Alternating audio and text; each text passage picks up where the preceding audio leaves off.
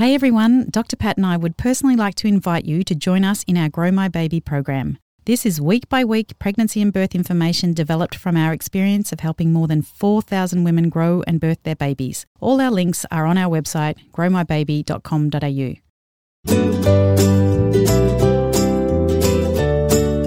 If you're trying to get pregnant, or you are pregnant, and you feel a little bit overwhelmed by all you need to know, then this is the right podcast for you. Welcome to the show. I'm Bridget Maloney. And I'm obstetrician Dr. Patrick Maloney. And this is The Kick, your expert led podcast that delivers the essentials of growing a baby. Make sure you head to our website, growmybaby.com.au, to get some awesome free tools like our pregnancy knowledge checker to help you feel like you got this. Well, welcome everyone. This is episode 44 of the Kick Pregnancy Podcast. Hi, everybody. And today we're actually going to talk about the words that you may or may not hear during your labour, which is your baby's in distress. Hmm. And this came from a follower on our Instagram account. I'm just going to read a bit of her message because I think it will really set the scene for this podcast. Yeah. She says, The words I remember hearing was, Your baby is distressed. We need forceps. And downhill we went. I was hysterical and begged for a C section. I wanted my baby out alive. Not that he ever was in any great danger. I'm hoping that maybe you could talk in one of your up and coming podcasts what's happening to the baby's heart rate during labour and what it means when your baby is becoming distressed. I remember hearing my baby's heart rate and asking my husband every five minutes if the baby was okay. When I heard the words, your baby's distressed, I thought my baby would die, and this is all I thought it until I held him. I didn't enjoy any aspect of his birth and wish there was more education on when things don't go according to plan. So, I've actually had this said to me too. Yeah, it's a tough one, isn't it? Yeah. I think that's why we're here, isn't it? Yeah. To, to increase the education mm. because what I'm sure that woman's doctors meant mm. is not what perhaps they said. Yes. And then not what she heard. yeah. Yeah. Yeah. So sometimes when we talk about fetal distress, that's that's actually a little bit of an old-fashioned term that we're trying to move away from. It's a bit too general. It mm. describes too many different clinical situations. Yeah. There's another term that probably works a bit better called suspected fetal compromise, where mm. we just suspect it. It's very hard to know what, exactly what's going on in there with the baby. Yeah. Even that sounds a bit wordy, don't you think? Well, yes, I think we're. God, str- if I think my baby's compromised, that Yeah. would panic, panic me just as much. We're, well, yeah, that's right. Well, we're struggling to find the, the words around it, but what we're talking about is a situation where we think on our monitoring that there's a problem, hmm. but of course sometimes there's not. Yeah. So we really want to get to the heart of, of exactly what's going on and then do a better job of communicating to the patient whether we think this is a lights and sirens mm. emergency or whether we think we'd just rather have the baby out within, say, half an hour mm. or whether all of this suspected problem is happening at five centimetres. Mm. We're miles away from having, you know, first baby and we're miles away from having the baby out. And perhaps the plan might be better changed to cesarean section. Yeah, I just want to clarify that point about first baby. So somebody in their second or subsequent labour, they might be five centimetres and it might go very quickly from there. Yes, we've all seen that. So Yes. some, some maybe some, maybe a woman's having her third vaginal birth, and she runs into some sort of trouble at five centimeters, like a uh, uh, the CTG, the trace of the fetal heartbeat, is showing a pattern that we know corresponds in in the majority of cases to a, a problem. So we think, okay, well, maybe we need to do a cesarean section here because we're only five centimeters, and just when we're getting all the team ready and the porter from theatre arrives to push the trolley downstairs, the baby comes out. Yeah. But that's not often the case in a first No, birth. Yeah. no, because the first labour, as we've discussed in you know, a number of previous uh, podcasts, it tends to be slower. Yeah. And the progress from zero centimetres to 10 centimetres tends to be more linear. Yes. Okay, one centimetre per hour ish. Sometimes a bit faster, sometimes a bit slower, but often linear, whereas the second and subsequent babies might go like that up to about five centimetres and then much more quickly from then on. Yeah. Wow. Okay. So we've already opened lots of different directions I want to take this conversation. So, firstly, when do people hear that? Like, it's not, they wouldn't likely hear it when they go for a 20 week scan or something. It's, it's during labour that we're talking about. No, about. we're talking about in labour Yeah, stuff. Yeah, yeah. there's there's different names and different scenarios for babies that have got problems beforehand. Yeah. yeah. Out of labour. Yeah. So this is an in labour situation where we might be doing some appropriate monitoring and something changes that makes us think that the baby is not coping well Mm. with the forces of labour. Yeah, because we don't really think about that, do we? We think about the force of labour on our on ourselves and on our body, the birthing mum. Mm-hmm. Yeah. But actually, for the baby itself, like a they're getting day. squished, and it's a big day. It's Yeah. a big, big day for the baby. That's Yeah. right. So what we try to do is assess the situation as being sort of standard risk or high risk Mm. so that we can make a decision towards the, in conjunction with the woman as to the appropriate level of monitoring to do for that labour. Mm. And lots of people, of course, are low risk and they don't need continuous fetal monitoring. They need a listen from time to time Mm. throughout the labour of the fetal heartbeat, ideally during and then just after a contraction. And is that just by the Doppler, or is that the whole CTG? No, just with the Doppler. Okay. Yeah. So maybe just describe what that is. So the Doppler's the little handheld device that the doctor or midwife might put on your tummy just to listen to the fetal heart alone. Yeah. And that's a good thing for a low risk situation because we just want to listen from time to time to make sure that the baby's heart rate is in the normal range. Mm. And in particular, that immediately after a contraction, the heart rate doesn't drop Mm. dramatically after a contraction because that's one of the more concerning, mo- woman- most concerning patterns. yeah. A woman might hear the word decel or something. Is that right? Mm-hmm. That's yeah. a deceleration for Yeah. the heartbeat. That's right.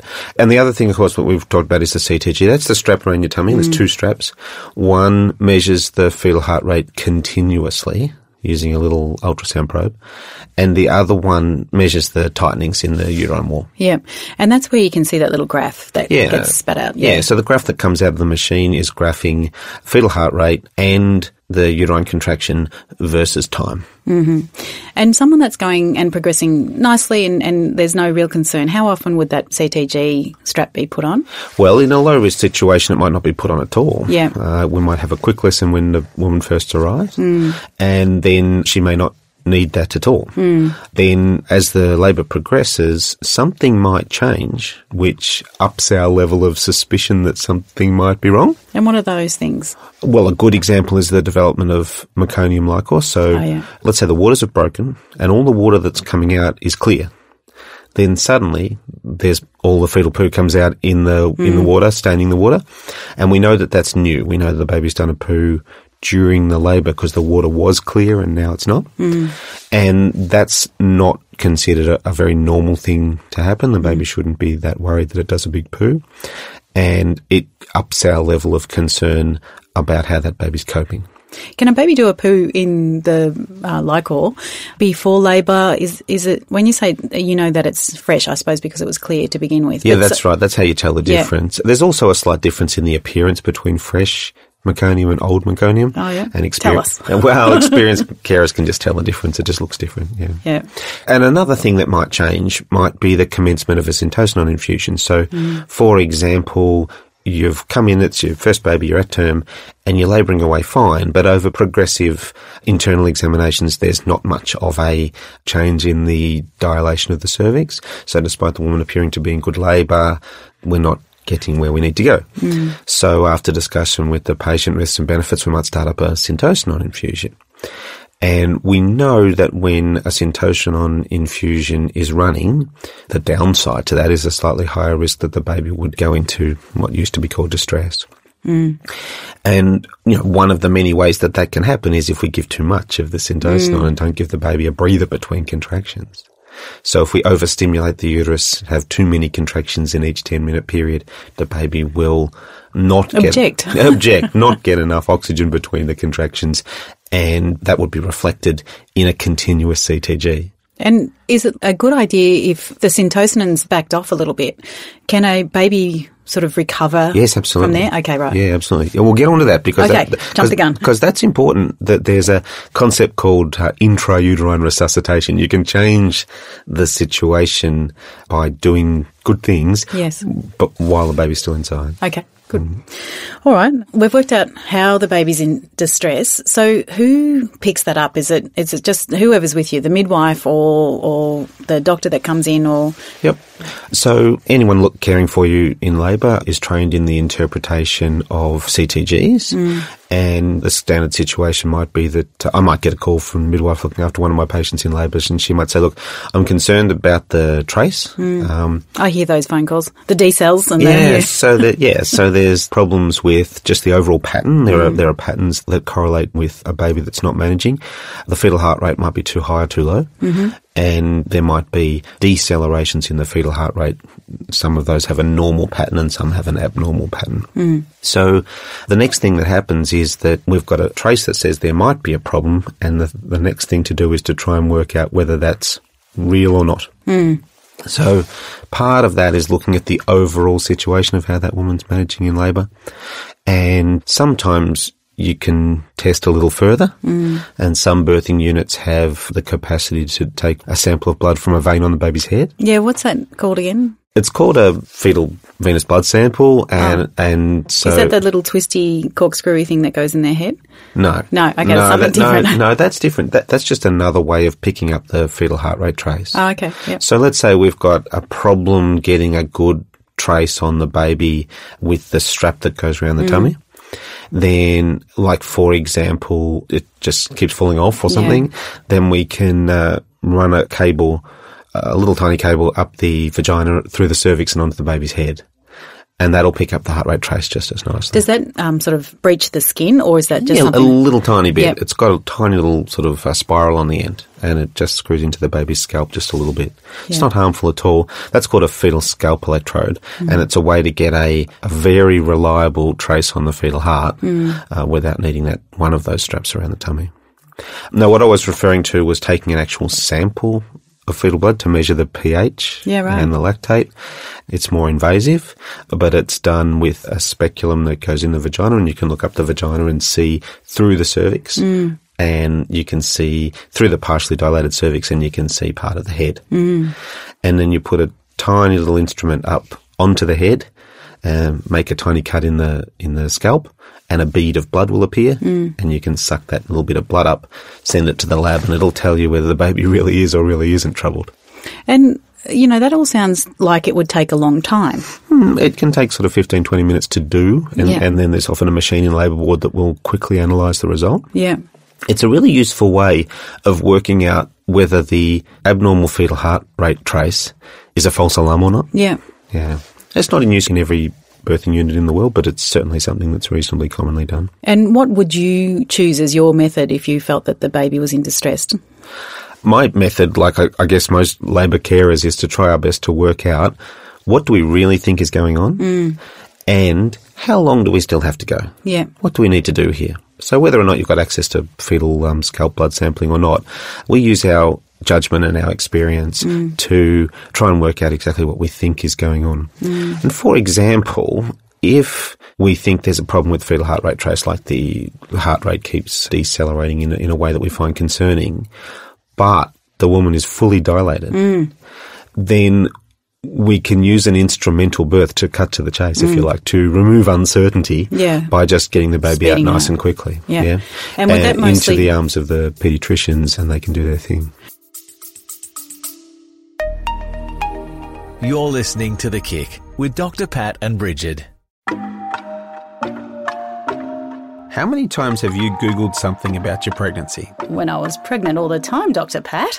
Yeah, we get it. You may be confused or overwhelmed. It's normal to want information, but where's the reliable stuff from experts? Yeah. Now, if you like our podcast, Dr. Pat and I have developed an online program to help guide you through whatever stage of pregnancy you're at. It's taken us literally two years to put it together. Two long, hard years, wasn't it? But, you know, it is a game changer in how pregnancy information is given. Now, how it works is uh, you get to sign up at whatever stage of pregnancy you're at. Like, so you could be pre pregnant, mm, in your very early stages of pregnancy, late pregnancy, preparing for birth, or maybe you've just brought your baby home. And you get lots of information around that. And then you also get to join our closed Facebook group. We've called in all our contacts too, so we've got a dietitian, anaesthetist, physiotherapist. Sonographer. yeah, who else? A pediatric nurse, obstetrician, mother of four. Oh, just all the people you need to hear from. So if that's you, come and join us at www.growmybaby.com.au.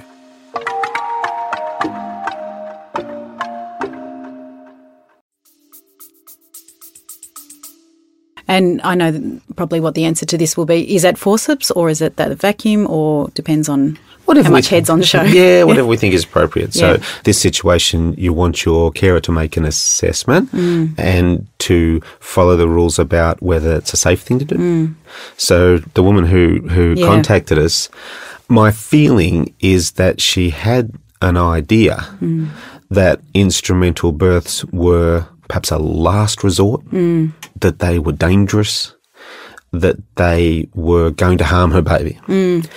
And in fact, if they're used properly, they should really be none of those things. Hmm. For example, let's say the cervix is fully dilated, the baby is almost out, hmm. but the fetal heart rate trace is very alarming. Hmm. The fetal heart rate has dropped to 60 beats per minute and, won't, and won't come back up. Well, in that scenario, any risks involved in doing a quick forceps delivery in experienced hands, it would be way worse to do nothing. Yeah, and way better to do that than go through the getting this theatre set up or whatever to do an emergency cesarean. Absolutely. That's the Yeah. other thing she mentioned. She said, Yeah. why can't I have a Caesar? Well, a cesarean section formed when the, performed when the cervix is fully dilated Yeah. is complicated and a little risky. Yeah. The baby's nearly out and you've got to push it back up the other way. yeah, Much better in that scenario to do a instrumental delivery yes, if the person doing that procedure is experienced, their judgment's right, and the, the head's in the correct position to allow that to be done safely. yeah. Now we interchange terms sometimes. We talk about that as assisted birth. So in our previous episodes, you might have heard that term, assisted birth, uh, you know, interchanged with instrumental. Sure. And for first time labourers, Yeah. it's about a third of babies are born via an instrumental or assisted birth. Is that right? For first timers. First yeah. timers, yeah. yeah, roughly yeah. speaking. Yeah. So this is, uh, you know, we've talked about this before, it's not rare. Yeah. And it's something that I think people really want to learn something about. Yeah. Because with your first birth, uh, it may well happen. Yeah. And I mean, I'm going to put a plug in for our program here. So, you know, we have that as its own separate bundle. So we go through all the ways that could you could have your baby in separate bundles. So there's vaginal birth, there's assisted birth, there's cesarean birth. So, you know, you're really well prepared and educated. And I think that was what the poster's comment was, you know, why can't we be educated about this? Yeah. So, well, you can. Well, you can. so Come I- and join I- us on our program. Yeah, I think that I think that's right. So you know, because of COVID at the moment, the hospital antenatal classes aren't on, and people are saying, you know, what am I missing out on? Mm. Yeah. And to be honest, when it comes to some of those harsh realities of having your first baby, my answer is not much. Yes. We, we haven't covered this well. Yes. Yeah. And obstetricians, for some reason, over the last hundred years, have sort of been guilty of keeping some of this stuff a secret. Mm. That forceps births and vacuum births happen, that they have risks and benefits, mm. and that they're part of the toolkit. Mm. And I think a motivated, well informed patient wants to know about that stuff. Mm. It doesn't mean that you will be left to make the decision yourself. Absolutely not. Mm. It'll just mean that when your carer says, look, we've got a problem here, mm. and what I'm going to recommend is that we get the baby out faster than we would achieve just with you pushing. Yeah. And Because the art of pushing or the act of pushing is also quite stressful for baby, isn't it? You Yeah, know? baby's got to get out somehow, though. Yeah. So we say it, it might take you 50 minutes to push this baby out. I think the baby needs to be out in five minutes. Mm. And here's my suggestion about how we achieve that. I don't think that should be the first time the woman's ever heard about Yes. the, the existence of forceps or Yeah, vacuum. yeah.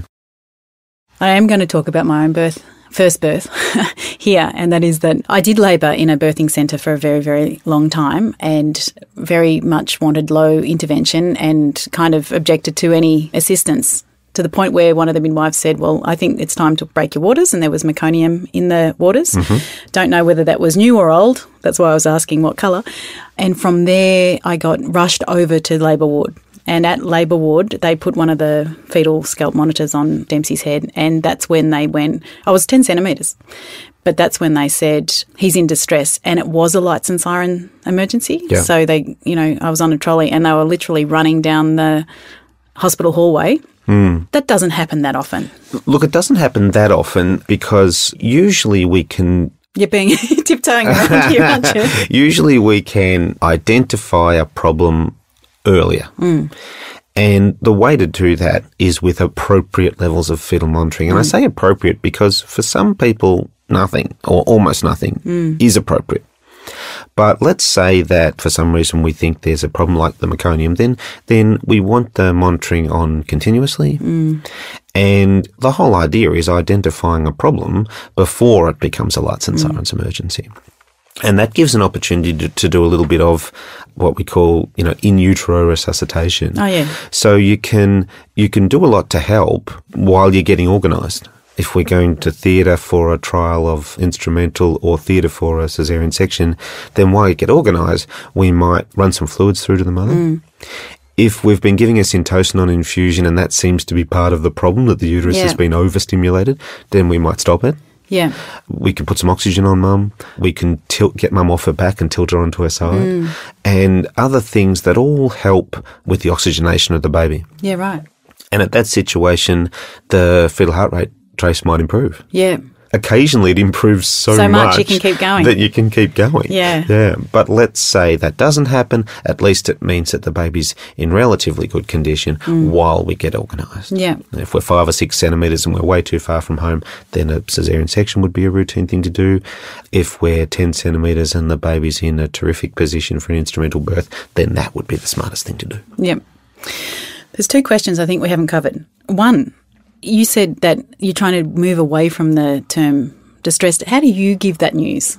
Uh, not sure. I'd probably say something like I, I suspect there's a problem with the baby. Mm-hmm. I think it's important that we, again, that we can share with the patients that there is a degree of uncertainty here. Yeah. Yeah. So suspect isn't a bad word because every obstetric carer has had the situation where you think a baby is in real trouble. Hmm. And you do an emergency delivery and the baby comes out totally fine. Yeah. Okay, so there is a degree of uncertainty here. And that's something that I don't have a problem sharing with a patient. Hmm. It's imp- like I'm going to say, it's impossible to know for sure. Hmm. Yeah. And then I think it's important too not to just drop that bombshell onto somebody and then say, "Well, so Yeah, yeah. see you later." Very quickly, you got to move on to. So Yeah, here's, here's what, a plan. Here's what I propose we do about it. Yeah, yeah. The other thing that the poster asked us was what should a baby's heart rate be at that time? Well, there's a normal range, Mm. and that's sort of marked on the paper as it comes out of Mm. the uh, machine. But the abnormalities tend to be if the fetal heart rate is way too high, Mm-hmm. or there are types of deceleration which are normal. Yep. For example, the ones seen when a contraction just squishes the baby's head a little bit, Yeah, right. And ones seen when the contraction squishes the cord a little bit Ah, Okay, yeah. and, and they're normal. And we spend a lot of time with our junior docs and our junior midwives. Uh, we start with normal. Mm. Okay. And these days, learning about interpretation of a CTG involves actually a pretty high level understanding of what's called fetal physiology, how it works. Why does the heart rate go up or down? And it's only through having a really good understanding about how the fetus physiology, the function of the baby's heart, lungs, and brain in labour, that you can really get a good handle then on the pathology, on, on, on what's happening when things are abnormal. So, you know, for this particular mum, when she was asking her husband to look at the heart rate every five minutes or whatever, that wasn't as useful. No, it's No, no, it's- it's, not as useful. yeah. Yeah, that's right. But it's all that a, a labouring mum might have. Like, she can't interpret a CTG. Yes, yes. So if I walk into the room Hmm. and the couple are fixated on what's coming out of the machine, mm. I don't like that. Yeah. I think we've lost the battle a little bit, or not, perhaps not lost, but th- that's a problem because I think the woman and her key support person should be focused on the normal things in labour, you know, the breathing, the. Yeah. pain relief plan, things they do have control over. things they over. do have control Yeah. over exactly and i think it's the an interpretation of the ctg is the job of the carers Mm. yeah the medical midwifery carers Uh, so um, by all means patients should be aware of what that machine is and what it does Mm. but i don't like seeing people fixed on that you can't be fixated on that and doing all the other things that we know go well in labour Yeah. I do remember being on a CTG for my VBAC with my second, and I did get a bit fixated because I liked looking at the contractions. Yeah, yeah. and how Well- big they were, and you can sort of see them come. VBAC's another good example, actually. Yeah. We use continuous CTG with VBACs because sometimes the first sign that the scar from the previous caesarean section is being overly stretched or coming undone is an abnormality in the fetal heart rate trace. Yeah. So that's another situation where, where a continuous fetal heart rate trace is appropriate or even compulsory. Yes. Yeah.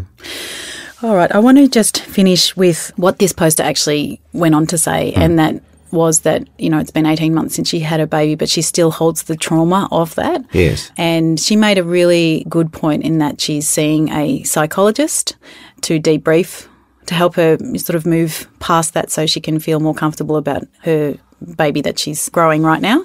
Um, and I just think, you know, congratulations to her because that's the plan, isn't it? If you're holding on to any sort of, I know that's a bit off topic of uh, my baby's distress, but this is why people hold on to things. I know, right? So it just shows the really, it's fascinating, the difference in people's perspectives.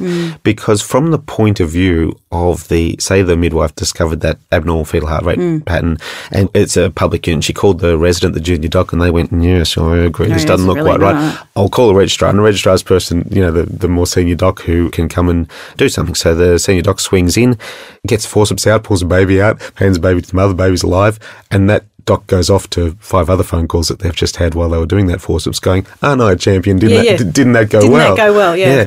And the patient's there going, that was the worst thing that's ever happened Yeah. to me. I've got PTSD and I'm in therapy. Yes. And this is perspective, right? Yeah. So we need to keep our mind open to the patient. The non-expert will experience that differently. Mm. Yeah. on both sides. So it's the healthcare provider in the first place and the mother having an open mindset. So, yeah, I think that if we get the terminology just a little bit more gentle, I know the medical terminology has to be correct for a reason. Yep. Sometimes it has an impact on somebody's experience of that event. Yeah, absolutely. Mm. But and and I think it starts with education. I think most people want to know more. Yes, exactly. And to your point, I'm absolutely certain that everybody in that room, when I was having my emergency cesarean with my first, would have felt, thank God we saved this baby, or thank God that this went well, and here's this, you know, baby on, on mum's chest. Hmm.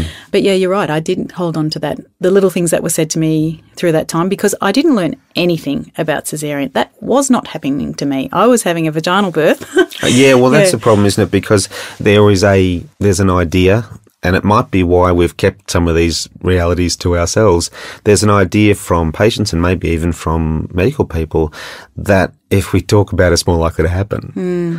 And of course, I don't believe that for a moment. I don't think that you knowing about the existence of forceps and vacuums for a moment increases the chance of you having one. no, it may just increase your chance of better birth satisfaction.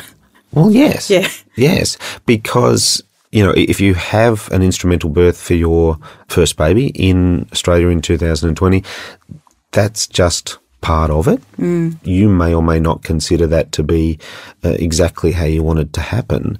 But in the vast majority of cases, it'll be a wise decision. It'll be wisely recommended to you in the circumstances that have developed. And the outcomes will be excellent. Yeah. Your little baby on your chest. There's nothing like it. Yeah. All right. Well, I hope that has helped everybody. I know this is probably one, I hope everybody listens to this one because, you know, it's one of those terms that could be used in your labour and birth, hopefully not. And he's wishing you lots of luck. And until next time, All the best, everybody. Bye bye. bye now.